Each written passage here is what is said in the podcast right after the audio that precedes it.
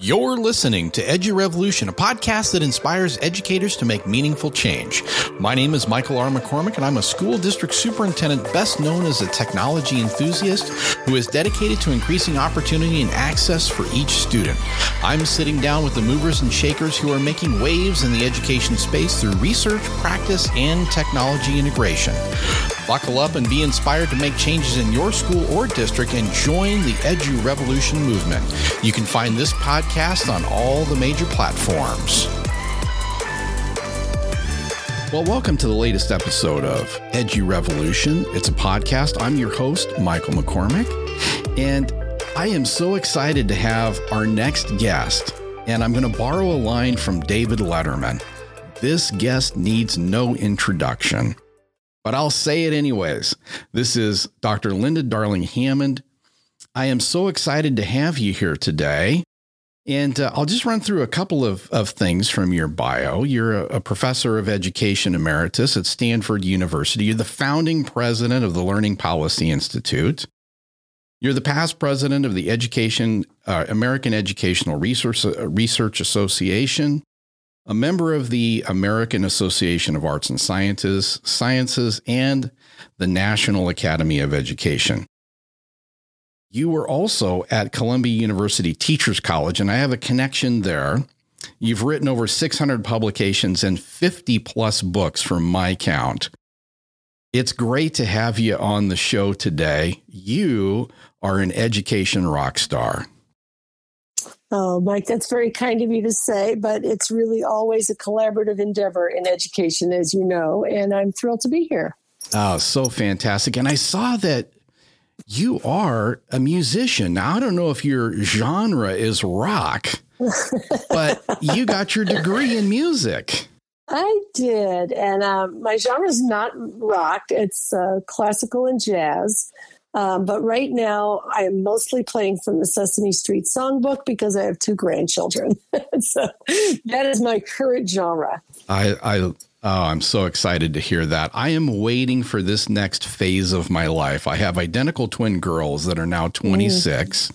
Mm. And my wife and I are so excited to get to that next phase where we can welcome grandkids and enjoy being part of that learning. And one of those twin girls of mine is a second year kindergarten teacher. And oh, I'm just wonderful. loving watching her develop a deeper sense of teaching and care and, and working with the youngest learners. It's so, a beautiful job. I have a uh, former kindergarten teacher uh, as one of my daughters, also. Oh, that's fantastic. Well, I thought we'd talk a little bit about this opportunity that this global pandemic has provided for us.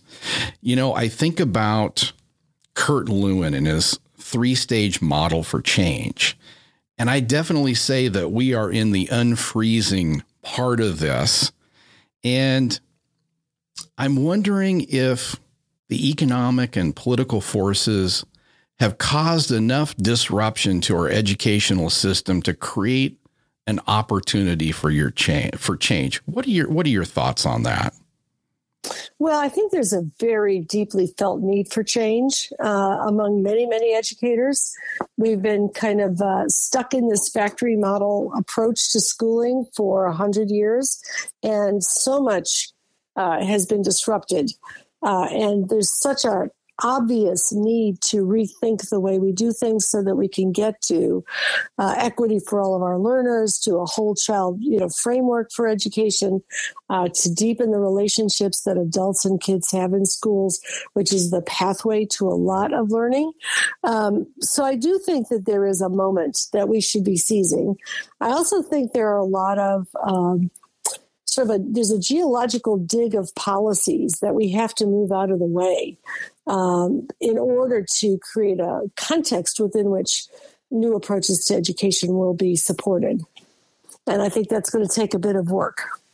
Uh, I, I'm really appreciating what you said there. You know, it's interesting. I had as my last uh, guest on the podcast, Michael Fullan, and he said something to me, which was the top needs to, and I'm going to equate the top with policy, says the top needs to enable the work, but not necessarily lead the work.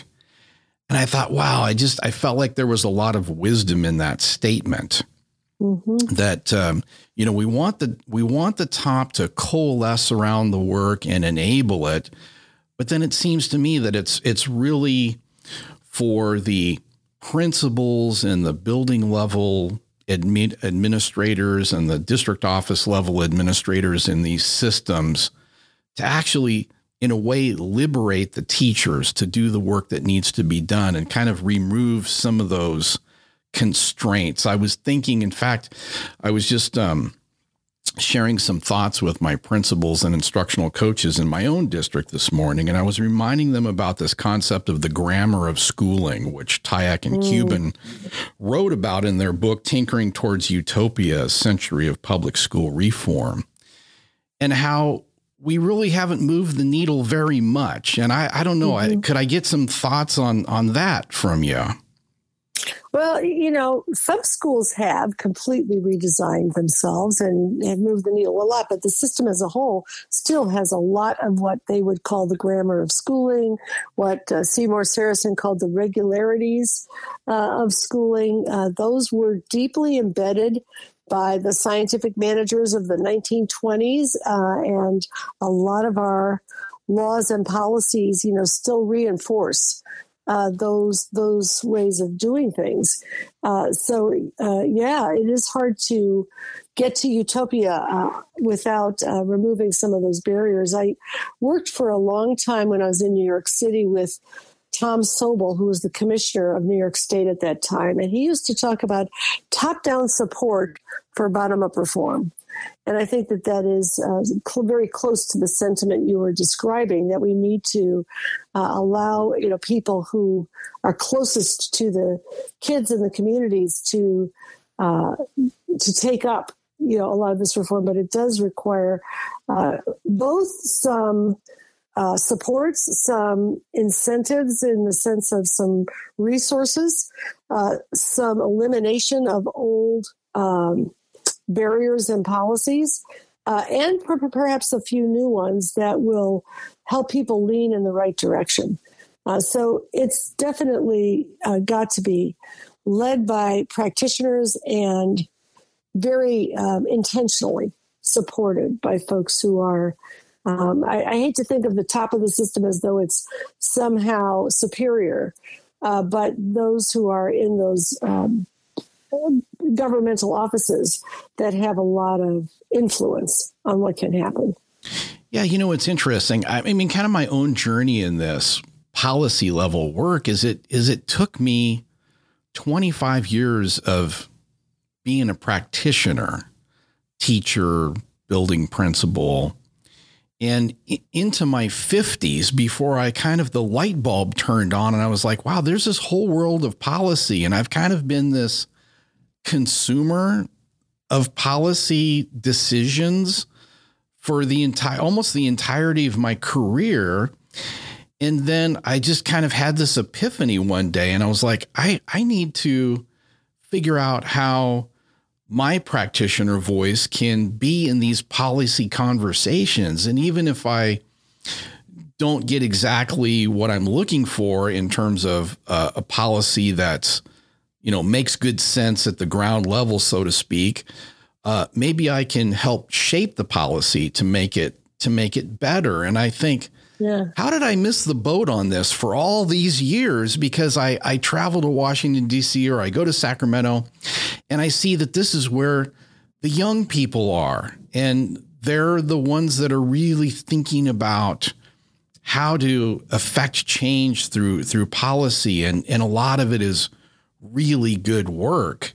And I just I, I'm kind of ashamed, frankly, that I, I was I was so late. no. to, I was so late to the party. That's because you were focusing on the most important thing, which is the kids and the uh, and the educators and the families that you know are are what we should be focusing on. But it is good that folks start to pay attention. You know, John Dewey years ago uh, noted that it was really important for thoughtful practitioners also to take up the issue of policy because if policy policy is too important to leave to the policymakers who may not be connected to education, uh, to the teaching and learning process. And it's actually why we started the Learning Policy Institute, uh, because there has been such a huge divide between what we know about how children learn, how uh, good organizations, how good school organizations operate, and what was going on in policy, uh, particularly during the No Child Left Behind era that um, you know we decided to create an organization that could really take what we know and walk it into the policy uh, arena, and uh, that is. I think it's making a beginning to make a difference, but we really need for the way in which schools are governed to be in line with the way in which children learn and educators learn.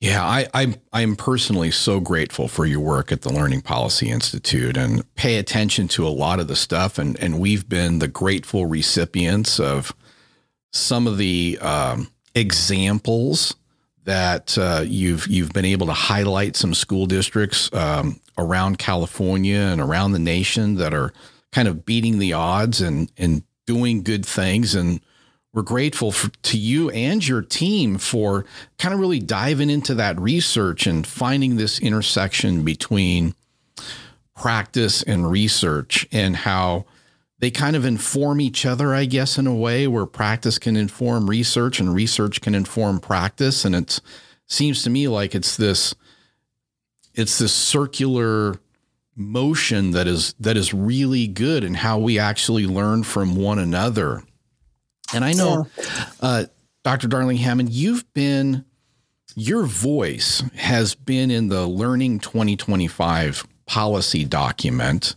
that um, there was several commissioners from throughout the nation who uh, I, I think the inspiration for this may have come through the uh, Administrators Association, AASA. Mm-hmm. Yep. And um, this is really a systemic redesign like you stated, that's got to happen with intentional uh, relationship based culture. And it's really focused on three things. And maybe we can just kind of chunk this out. The first one is whole learner focused. In other words, the entire system must attend to the social, emotional, cognitive, mental health, and trauma based needs of all learners. What's your thinking around this first bullet? Well, I think that um, I'm going to talk about it, you know, from both practice and a policy perspective. You know, we, uh, for that period of time that I mentioned earlier in the NCLB era, there was a lot of emphasis on, you know, raising test scores, you know, and then punishments for schools that didn't raise test scores fast enough, which caused a lot of people to feel like they didn't have time to deal with the emotional needs of students, the social interactions that are fundamental actually to the learning process, as well as other things that go on in school, to the whole child. And that was kind of treated like oh, that's just an excuse, not something to focus on.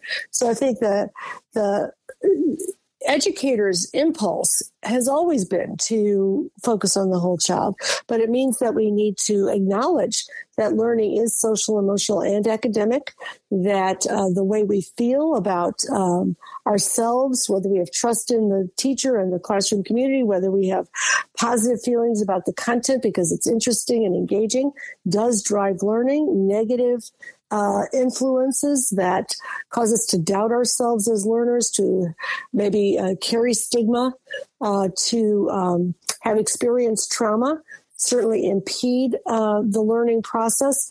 And it is not a waste of time to focus on social and emotional supports in learning. It's actually the pathway we know now uh, to better learning, to more extensive uh, achievement.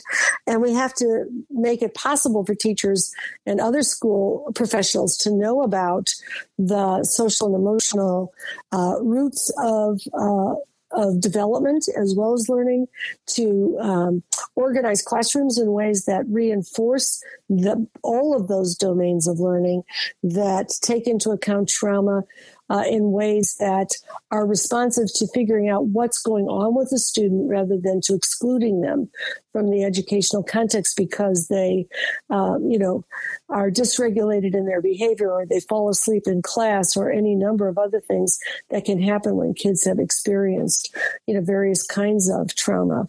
So uh, that's essential. And for that to happen in the policy arena, we need to legitimize all of those areas of learning as we have begun to do in opening up the accountability system to be greater than you know reading and math scores but also to invest in community schools in multi-tiered systems of support in mental health professionals in uh, professional development around social and emotional learning.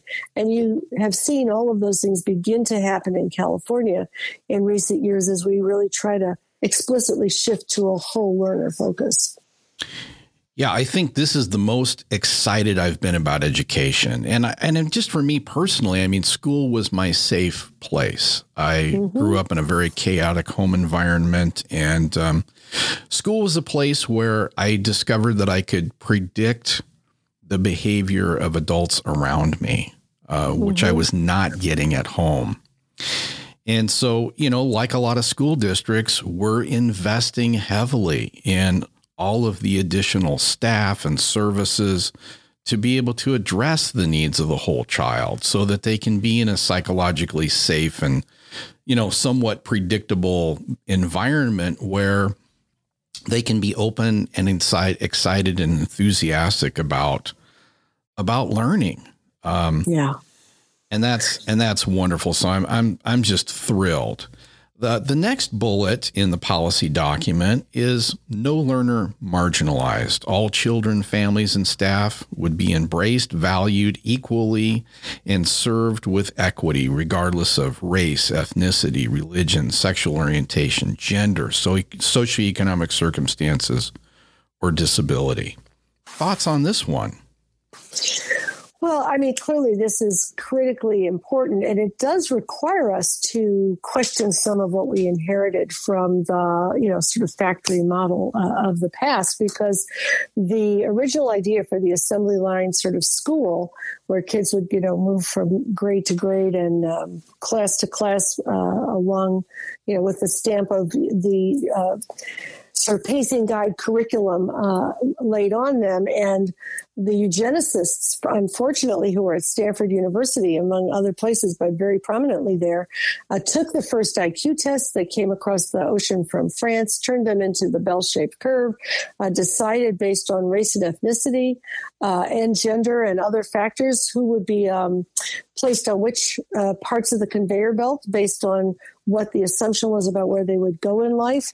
Uh, and so we are always pushing against these structures that we inherited when we really try to ensure that everyone is valued. If you look at the highest achieving countries, uh, and some that you know were at one time low achieving, um, but you really have soared, like Finland and um, Singapore and Estonia and lots of other places that are uh, near the top of the uh, PISA rankings now, they all detrack their schools from the beginning through at least 10th grade, which is where uh, specialization starts to occur, uh, and then really focused on spending more money on the um, learning of those who have the greatest needs. So we have a lot to do to uh, make good on what I know are the um, commitments that you know most educators have to really having true equity in schools. It does sometimes mean we have to change the structures within which we uh, operate, figuring out ways to connect with families uh, on schedules that are good for the families uh, as well as for folks in the schools, uh, ways to um, really uh, counter the implicit biases that are all over in the society, counter stereotype threat that kids will come to school with because they've already gotten messages about what is valued and what is uh, devalued in the society. So it's a major undertaking, but I feel like there's so much uh, good work going on to uh, in, enhance equity. And then, of course, there is the policy agenda around funding and being sure that we fund in a way uh, schools and districts uh, and our system as a whole to make good on that. Uh, and that is also eventually going to require another war on poverty because the uh, proportion of kids in California, you know, it's 62% of kids are eligible for free and reduced price lunch. So it's not a small minority. It is really um, the the norm. Uh, so many children homeless and food insecure. Uh, we really need a broader policy agenda around eliminating childhood poverty uh, and ensuring that all families have the basics uh, and the essentials for life, in addition to everything else that we're trying to do in schools. Very well said. And I, I would say that, you know, part of this is challenging those assumptions that you know we've all been socialized around schooling. We have this system that tends to produce unequal results. We know that talented students are everywhere. Opportunity and access are not. And so how do we dismantle these these systems to make sure that everybody has a has a has a shot and can become the most productive, self realized person uh, that they're meant to be. Yeah. And um, gosh, we're doing a book study with uh, several folks in our district on shattering inequities, where it talks about, you know, how do we really dive in, peel back the wallpaper, you know, look at look at the data, look at the systems, and begin to systematically remove those barriers that have been around so long that sometimes we just we don't even have the maybe the awareness that they're there uh, in the first place. So yeah. this is a this is a great um, th- this is a great undertaking, as you said. But one and and I feel like you know we are making progress. We are seeing mm-hmm. these lighthouse districts and classrooms and systems around that. So we know that you know, it's interesting, and this is not to sound trite, but at this point, we're not splitting the atom. We know what works. It's how do we drive these practices deep enough into the system uh, that they can actually take hold and we can scale across um, larger and larger systems. The the the third bullet we have here uh, on the Learning 2025 plan is future driven which means that schools must routinely anticipate forthcoming changes in the career landscape to inform all decisions. And, I, and just to put an exclamation point on this one, I would say that, you know, we have to be thinking about the future because our kindergarten class of students right now will graduate high school in 2035. And sometimes when I say that to our community, our educators, our parents, they're like, oh my goodness, I never thought about it that way. Well, Yes, this is this is how we should be thinking about that. What? How are you thinking about this? Well, you know, um, one of the things that I often mention is that uh, there's been a lot of research on the question of how knowledge is expanding. And there's a group over at UC Berkeley uh, that uh, published something a little while ago showing that the amount of new knowledge created between 1999 and 2003 was more than the history of the world preceding. And that knowledge is now uh, doubling um, more often than once a year. The, the huge knowledge expansion calls into question the whole way we've thought about school curriculum. Because basically, we're asking kids to be able to work with knowledge that hasn't been discovered yet with technologies that haven't been invented yet, solving major problems that we have not managed to solve around the you know uh, s- sustainability of the planet and the survival of the species. Uh, so the idea that there's like a set of facts that are you know discrete and uh, you can di- divide them up into the 12 years of schooling and and tell them to students or ask them to read them out of a book and spit them spit them back on a multiple choice test and then you're going to be ready for your life in the future is just uh, completely um, gone. I mean that just doesn't even make sense anymore to think that that's what schools mostly need to do. Um, and, you know, so that has implications for how we think about curriculum, how we think about uh, the testing systems that we have that, um, you know, hold us accountable for uh, certain kinds of uh, content uh, coverage, etc.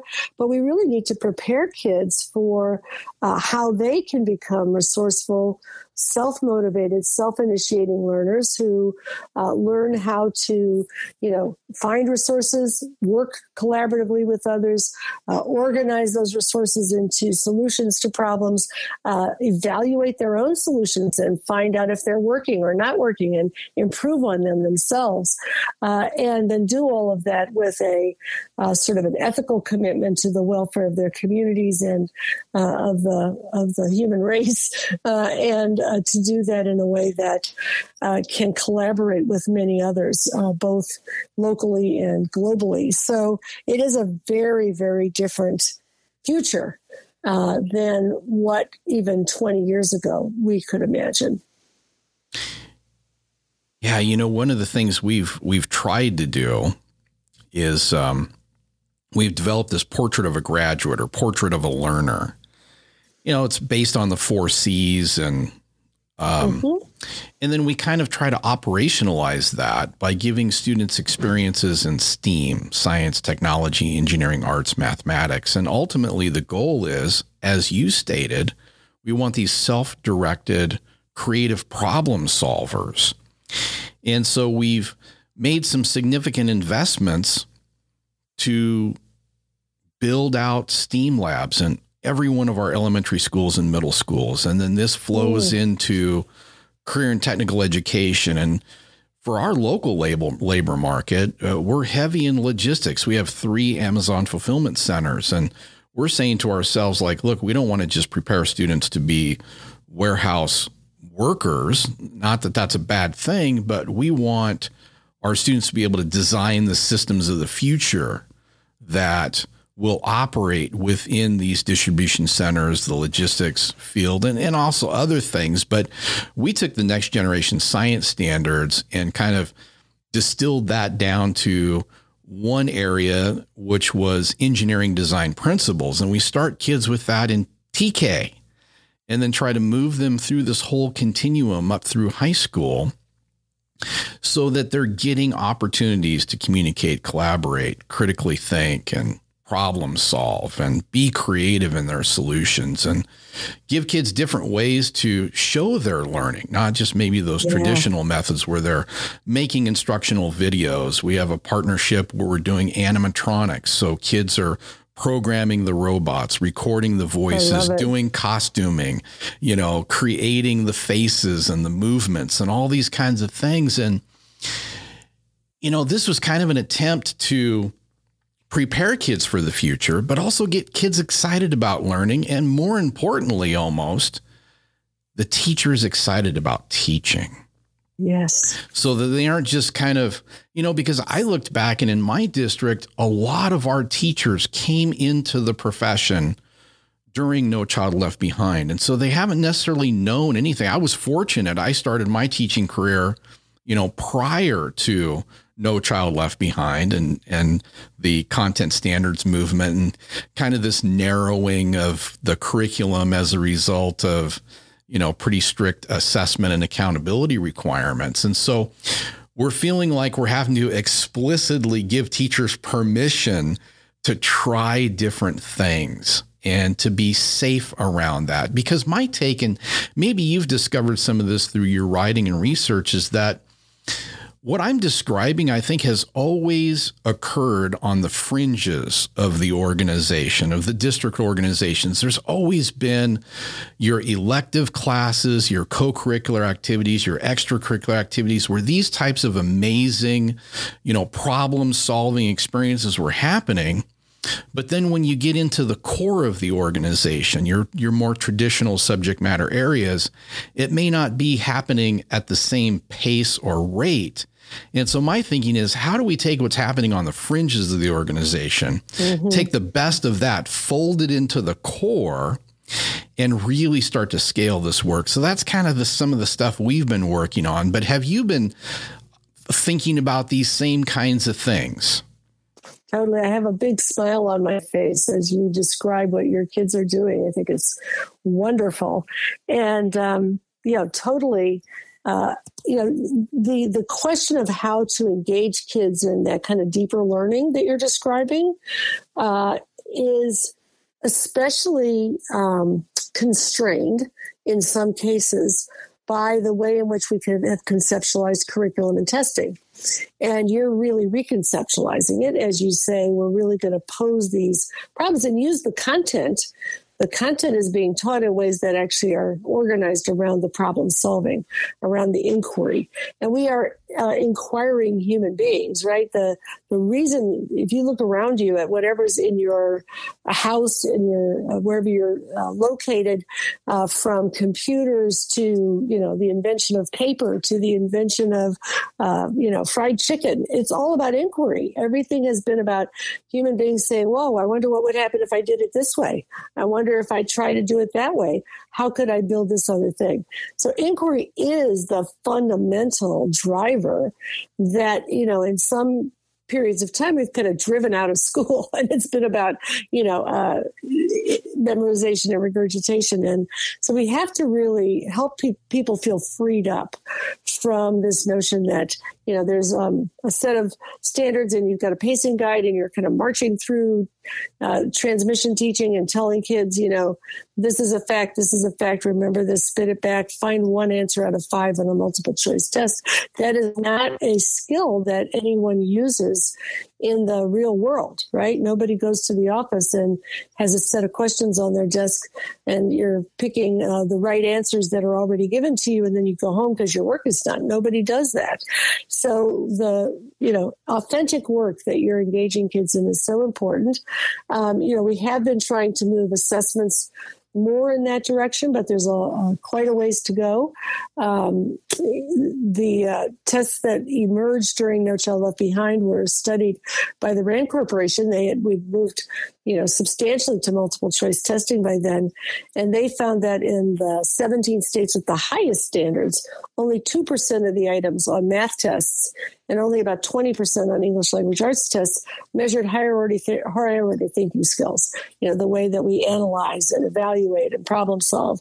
Uh, we've moved the needle a, a bit with Smarter Balanced. We have some performance tests there that, you know, get at the problem solving process, but there's a ways to go to really change assessment and then uh, curriculum so that we are uh, allowing kids to um, certainly understand the core content of fields, but to apply it in ways that are meaningful and that really then allow you to get the kind of knowledge that's transferable to real world situations. Yeah, man, oh man. I am just I'm loving this conversation. I told you it was going to go fast. We're we're we're already nearing the end, but I do want to circle back to the very beginning because I said I had a connection to Columbia University Teachers College. One of my all-time favorite human beings, Dr. Chris Emdin, uh, was recently uh, there at the Teachers College. I don't know if you guys mm-hmm. were there at the same time, but he he wrote a book. Um, what was it called? Uh, for Oh my goodness, I'm drawing a blank on it. He would be so disappointed in me. It's it's for white folks who teach in the hood and the rest of y'all too. And um, I got invited to do a guest lecture uh, over at Columbia. What a beautiful campus! And mm. just I, I, just loved it there. And so I, I, wanted to give Dr. Emdin a quick shout. And um, the other thing I was I'm a big fan, but we did not overlap you in did time okay. and space. Okay. Yeah. I mean we, we overlap spiritually, but not physically. and, and that's the way I, you know, I, I met him for the first time several years ago and I just said, Oh my gosh, where have you been all my life? I love you. and and um, and I really do uh, because you know his pedagogy that he talks about, inspiring kids, you know, how do we take kids and families, by the way, who have been systematically pushed out of the system and and ask them why how do we change this? What you know, and, and engage their voices in getting yeah. them to come back and having us challenge our assumptions to break down those systems and structures that were part of the systematic push out of um, of families. And so just great stuff. Well, we we are at the end here, and so I always like to ask my guests, what's on your gratitude list? What are you grateful for, Dr. Darling Hammond? Uh, well, there's a lot to be grateful for, and I'm, I'm, always grateful for my family. I have a very supportive family, and it's a family full of educators. My kids and my husband all involved in education and doing amazing work on things uh, from you know thriving to restorative practices to support for students with um, s- special education needs and, and other abilities. So I'm very grateful to them both in a personal way and a professional way, and then I'm grateful to our profession. You know, the I'm always um, enormously impressed by the intelligence and commitment uh, and dedication of people in our profession. And the way in which um, you know teachers and uh, school leaders and all staff you know step up over and over and over again and do this most challenging and most uh, selfless work that we're all involved in. And i take inspiration from that and i um, and i honor it well said, and you're speaking my love language. Uh, it was fantastic to have you a guest on the EduRevolution podcast today. So grateful for your time. Thank you so much, Dr. Linda Darling Hammond. My pleasure. Thanks for having me.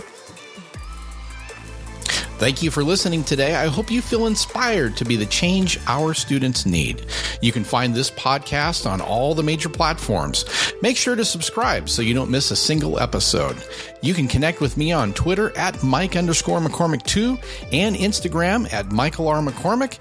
And hop on over to the EduRevolutionPodcast.com website for free resources that support your next change initiative.